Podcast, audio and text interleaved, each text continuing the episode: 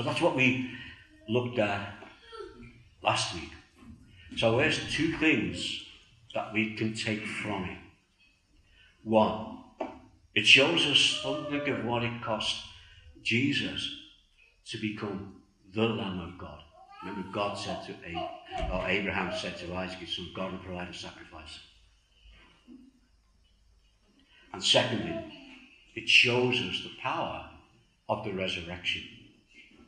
Now, these are some of the words of Jesus. Just listen to them. When he was in the Garden of Gethsemane, he was about to be crucified. They were going to arrest him. They were going to have that mock trial. And they were going to crucify him. And he knew that. And he prayed to his Father. And we got the passage where Jesus prayed. And how the disciples let him down. He said, Pray with me. And they fell asleep. You know, that's what we do, don't we? We're not perfect. We fail. But this is what Jesus said. It's Matthew 26, verse 39. Going a little further, he fell with his face to the ground and prayed, My Father, if it's possible, may this cup be taken from me, yet not as I will, but as you will. You see, it was God's will. Jesus knew what was ahead of him. And he said, if it's possible. Why did he pray that prayer? Because he was in agony, but also so that we might know that it wasn't possible. Because God didn't spare his son. And Jesus knew it wasn't possible. We needed, we needed to know that as well. And this was the fulfillment of the promise made to Abraham. A promise that would be protected this promise will be protected by God and also by those faithful ones who kept the faith. The people who kept the faith, like we're reading about in Hebrews 11, they weren't perfect, they were far from perfect. Abraham, Isaac, Jacob, Joseph, go through the list, go through the names. Read in the Old Testament, they weren't perfect, they were like us, they were human. They failed. They failed. I heard a phrase this week, um, I forget what it was now, somebody said, might have been on the radio. Um, if you fail, get up and try again, and next time, fail better. yeah, that's great, that, isn't it? I only heard that. I don't know who said it. But I thought, wow, that's great. If you fail, get up and fail better. And that's what these men did. They had that faith that kept them going, even when they failed. And these are the ancients in Hebrews chapter 11, verse 2, who are commended for their faith. Why? So that we might learn from them. That's how we learn, don't we? You know, you see somebody trying something. A child will watch his dad doing something, and then he'll have a go. he'll fail, do it wrong. But he'll learn, and he'll have another go, and he'll learn, and he'll learn. These men that are mentioned in Hebrews 11, they're there for us to learn so let's go to the couple of verses that we looked at this morning, and I've titled this um, The Path of the Promise. By faith, Isaac blessed Jacob and Esau in regard to their future. By faith, Jacob, when he was dying, blessed each of Joseph's sons and worshipped as he leaned on the top of his staff. By faith, Joseph, when his end was near, spoke about the exodus of the Israelites from Egypt and gave instructions concerning the burial of his bones. Three men there that we know a lot about in the Bible. You can read all about their life, all about their, their history Isaac, Jacob, Joseph. You can go right through the whole stories. And the writer of the Hebrews just gives us those few little words. Why? Because he's homing in on their faith. That's what I said last week. Remember last week I said, uh, do you know what a super trooper is? ABBA, super trooper, yeah. It's the big spotlight and when they sing, let the super trooper fall on me, they're saying, let that spotlight fall on me. And the super trooper, the writer of Hebrews has got it, and he's shining in on faith. Just, just faith. Everything around is important. But for this time, it's faith that's important. Throughout chapter 11, the book of Hebrews is, as well as us meeting people of faith, we're on a progressive journey with the promise. the journey that the promise made. Well, you might say, what promise? Keep saying about this promise, this promise that God made. What's this promise that God made? Well, it goes way back to Genesis. It comes right the way through to our day, and it goes beyond our day. The same promise. Genesis 12, verse 2 and 3. God speaks to Abraham. I will make you into a great nation, and I will bless you. I will make your name great, and you will be blessed. I will bless those who bless you, and whoever curses you, I will curse. And this is it. And all people on earth will be blessed through you. Right. It's the promise to Abraham. God saying, I'm going to bless all the people of the earth. And part of that promise is going to be through you. So let's go back to Hebrews chapter 11 and verse 8. By faith, Abraham, when called to go to a place he would later receive as his inheritance, obeyed and went, even though he didn't know where he was going. You see, the readers of this letter are being shown that the relationship that they have with God, them as a nation, this nation of Israel, it has always been by faith, belief, trust, and obedience, not works. Oh, yeah, all the good deeds were there. They all were part of it. But it was by the faith that brought those good works about. By faith. And that faith led them into belief. And the belief led them into trust. And the trust led them into obedience. Faith comes first. Here's a point at the time of Abraham, there was no Jewish nation. Do you realise that? It, it wasn't. There was no Jewish nation, so it was Abraham. There was no Mosaic law. And there's no Moses. Not yet. And God had promised Abraham that he will bring out of his seed a great nation. That nation would be the Jewish nation. But it was beyond that. Because when you come to the New Testament, that message, that part of the promise that the Jewish nation brought with them, it was given to the rest of the world. So it's for us as well. Now, if you go through your Bible, you see, later on, the law would eventually come. That's the law of how they would worship God, how they would live, how they would make the sacrifices in the temple, how they would have the priesthood. That's all part of the promise. And we're told why the law was there. The law was there to alert them of their failings. That's why the law is here. To alert us. That's the civil law that we have this is God's law, given to the nation that will be his people, that will bring the fulfillment of the promise to you and I. A law that would alert them to their failings and show them that it would be by their faith in the promise that would lead them to belief, lead them to trust, lead them to obedience, which would then bring the blessing God for mankind, you and I. So, let's just stop for a moment. For us today, you know what, we're here. Why, why are we here? Why are we together in this place? Why are we gathered around this old book that people keep saying it's an old book and, it, and they've never read it? That's the point. When somebody says to you, ah, the Bible, don't believe that's a load of rubbish, just say, have you ever read it? They'll say no. They'll say no. And they'll probably say, well, I know bits of it and heard about it in school and I've been to church. Yeah, yeah, yeah. But it, you know what it means, you know what the book means. For us today, that part of the promise has been fulfilled. The part where the Messiah has come, where Jesus has come, where he's died on the cross and rose again. That's part of the new covenant. Now, when you say the old covenant, the old covenant, the old promise, the new covenant, the new promise, it's the same promise.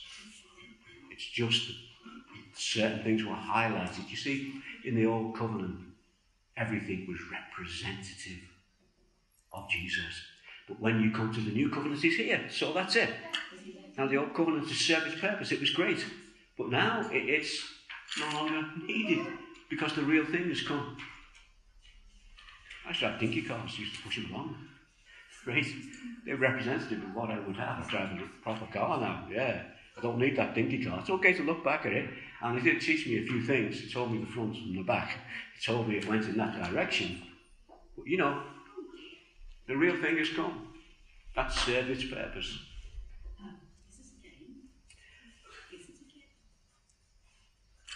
You know, the new covenant. The relationship with God is still by faith, it's still by belief, it's still by trust, it's still by obedience. Faith, belief, trust, obedience in the perfect sacrifice of the Lamb of God, who is Jesus. Their faith was in the same sacrifice.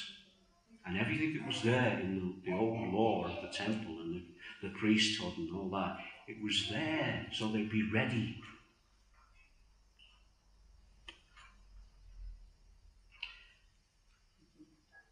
This faith, this hope in the part of the promise that we have, which is Jesus, is what we can have. But that promise goes on. And part of it is still to be fulfilled. His promise to return. And his promise that the faithful will go on that journey to that phrase we've already seen in Hebrews. City whose builder and maker is God. Yeah. That's what we have got to look forward to. So let's just move on again in chapter 11 as we continue on our journey of the promise. Verse 20 By faith, Isaac blessed Jacob and Esau in regard to their future. Okay, you can read all about that as well. But Isaac, by his faith in the future promise that God had made, blessed his children. This is faith in things unseen. You get that? His faith is in the promise, and his faith is in things unseen. Because Isaac, like all of us, he couldn't see the future. Yet while on his deathbed, he showed that he had the assurance of the future not really knowing what it was, but knowing it was God's hands, that God had made the promise, that through this promise all nations would be blessed. And he had faith in that promise. And he passed that promise on as he blessed his sons. And I said, you can read all about this. If you want to read two chapters in Genesis, full chapter 27 and chapter 8, you can read all about that. But the first readers of this Hebrew letter, remember they are Jewish people, it was written only about 30 years after Jesus was crucified. Some of the people reading this letter might have even been there and seen the crucifixion, might have been there at that Passover time and heard him preach.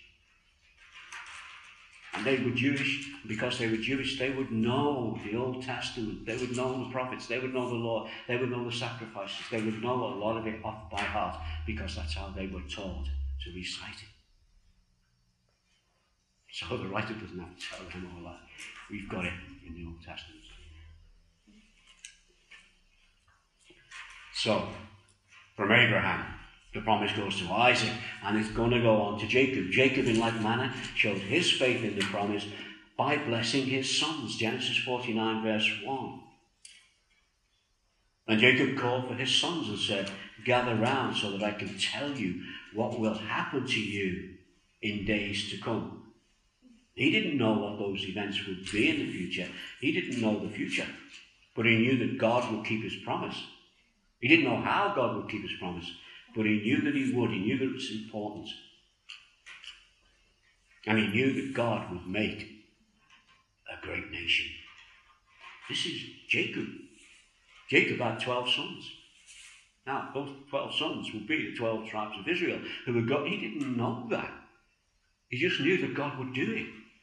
And the important thing is, he trusted in what he didn't really know, other than the fact that it would happen.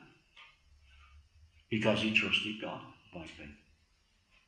Jacob, not realizing it, was building the nation. He'd given birth to 12 sons. And Jacob's name would be changed. You read about that in Genesis 32, verse 28. You see, God changed Jacob's name. He changed his name to Israel. His name was Israel. Jacob, your name's Israel. you, might have a, a nickname and you're known by those two names. This wasn't a nickname, this is an actual name. And then all of Israel would be known as the children of Jacob, the children of Israel. That's where the word comes from. He too has faith in things still not seen. He's saying this on his deathbed. And Jacob, Jacob also speaks to Joseph, one of his sons. And he speaks to Joseph. What does he tell him about? About his faith in the promise. Why? So that Joseph can have his faith in the promise.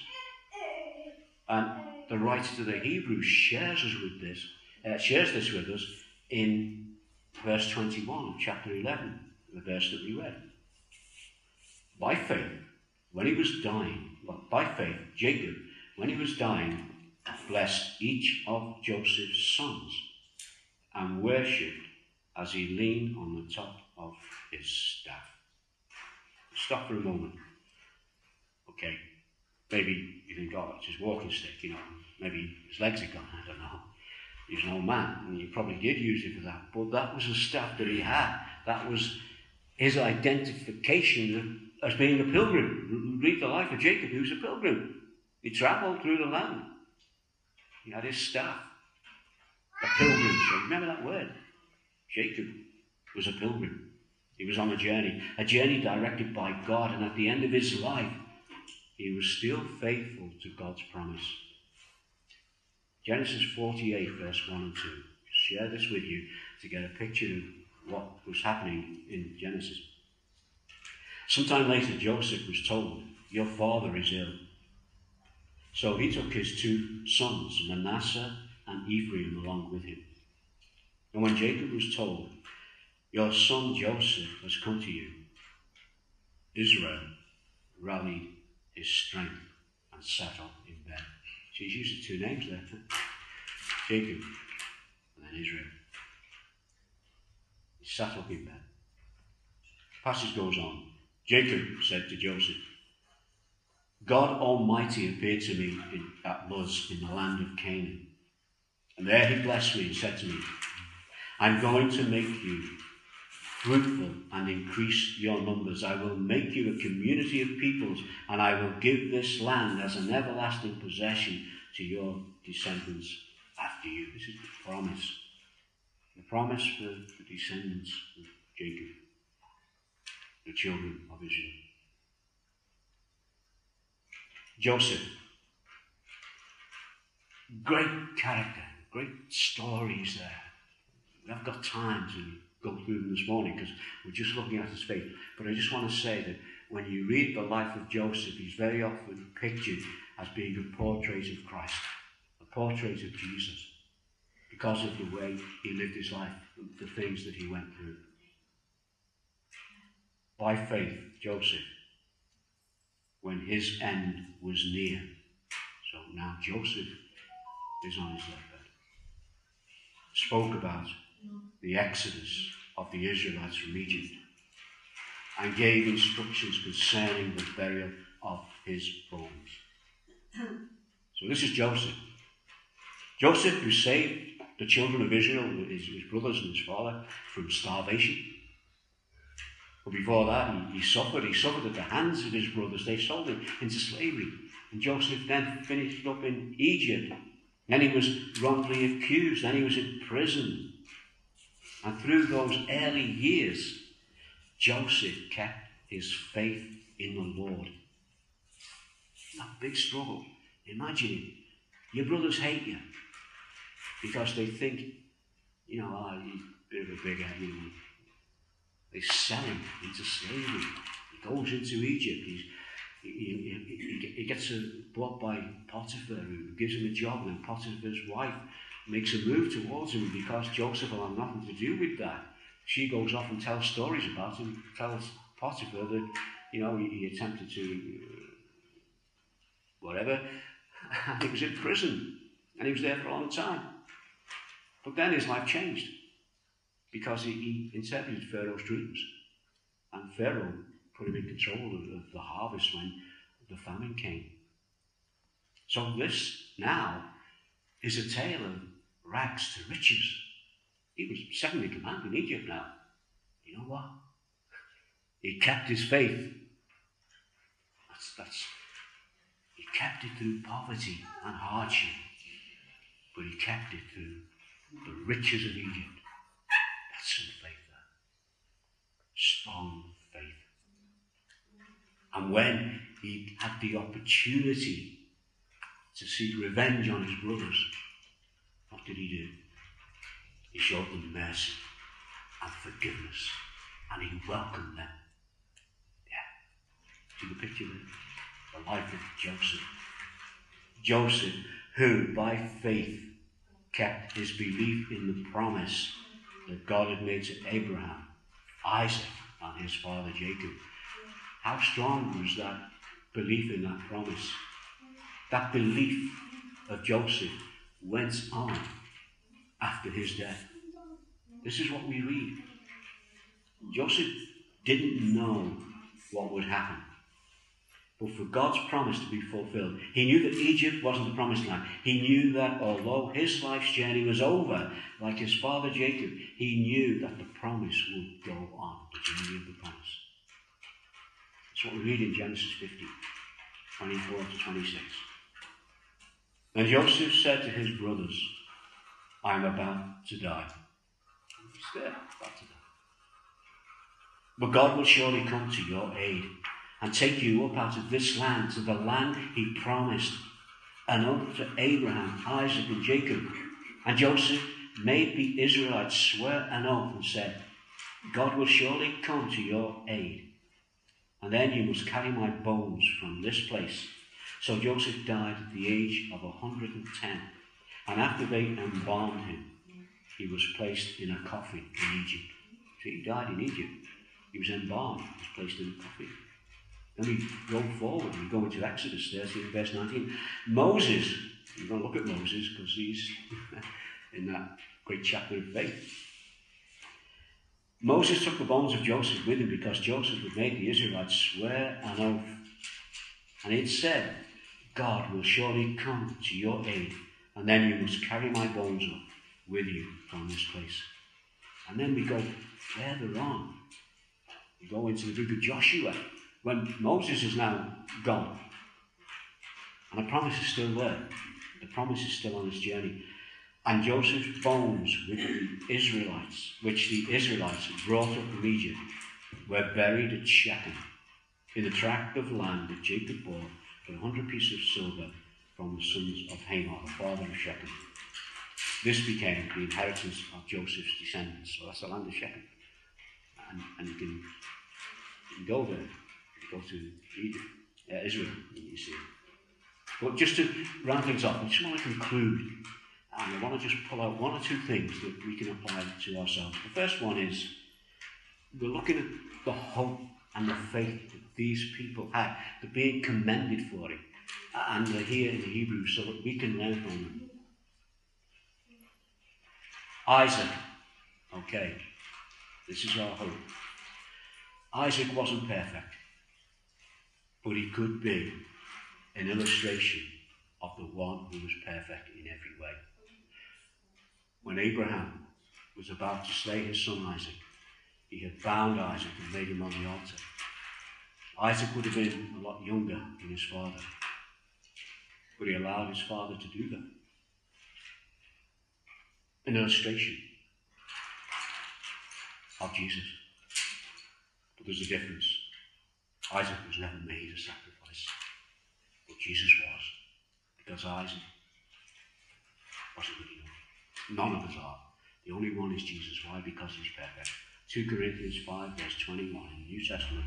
God made him, this is Jesus, who had no sin, to be sin for us, so that in him we might become the righteousness of God. Right? God makes us righteous. We don't make ourselves righteous. We're made righteous through the faith and belief we have in the death and resurrection of Jesus. Hebrews, further on in the book of Hebrews, I'll go back in the book of Hebrews, chapter 7. It's on about the high priest. The writer of Hebrews says how everything was great in the old covenant. You know, the, the, the priests were great, the high priest was great, sacrifice was great. But under the new covenant, Jesus is greater. He never belittles any of that. The writer of Hebrews, he says how great it is, and then he raises Jesus above it. And when he speaks about the high priest, he says this Unlike the other high priests, this is Jesus, he does not need to offer sacrifices day after day First for his own sins, because he had none, and then for the sins of the people. He sacrificed for their sins once for all when he offered himself. The law appoints as high priests men in all their weakness, but the oath which came after the law appointed the Son, who has been made perfect in every way, sinless. Secondly, our journey. Jacob, who wasn't perfect, but who lived a life as a faithful pilgrim to the promise. Okay. John 14, verse 1. This is when Jesus spoke to his disciples. Jesus was about to leave them. He's about to be crucified. He's about to go away. And he's about to send them on their journey. Their journey of faith. Their journey of faith. Their journey of trust. So he wanted to help them on that journey. They were going to be pilgrims. And he said, Do not let your hearts be troubled. You believe in God. Believe also in me. My Father's house has many rooms. If that were not so, would I have told you that I'm going there to prepare a place for you? And if I go and prepare a place for you, I will come back and take you to be with me, that you also may be worth You know the way to the place where I'm going. And the last little bit. Because really, we have a hope in Christ. We're on a journey through this life and into the next. So thirdly, our walk. How do we live that life? How do we walk?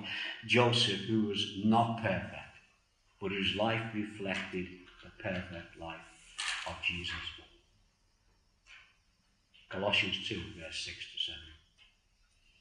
So then, just as you received Christ Jesus as Lord, continue to live your lives in Him, rooted and built up in Him, strengthened in the faith, as you were taught, and overflowing with thankfulness.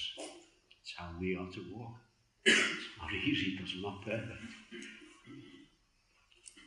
just as you received Christ Jesus as your Lord, continue to live your life in Him, rooted in that foundation, built on Him, not on what we do, strengthened not by our efforts but by faith. And this is how we were taught. This morning. And then overflowing thankfulness. Just Father, we do thank you for your word and we just ask your blessing upon us now as we continue in your presence. I'm just going to have a short time of fellowship around your table, and um, I'll just move this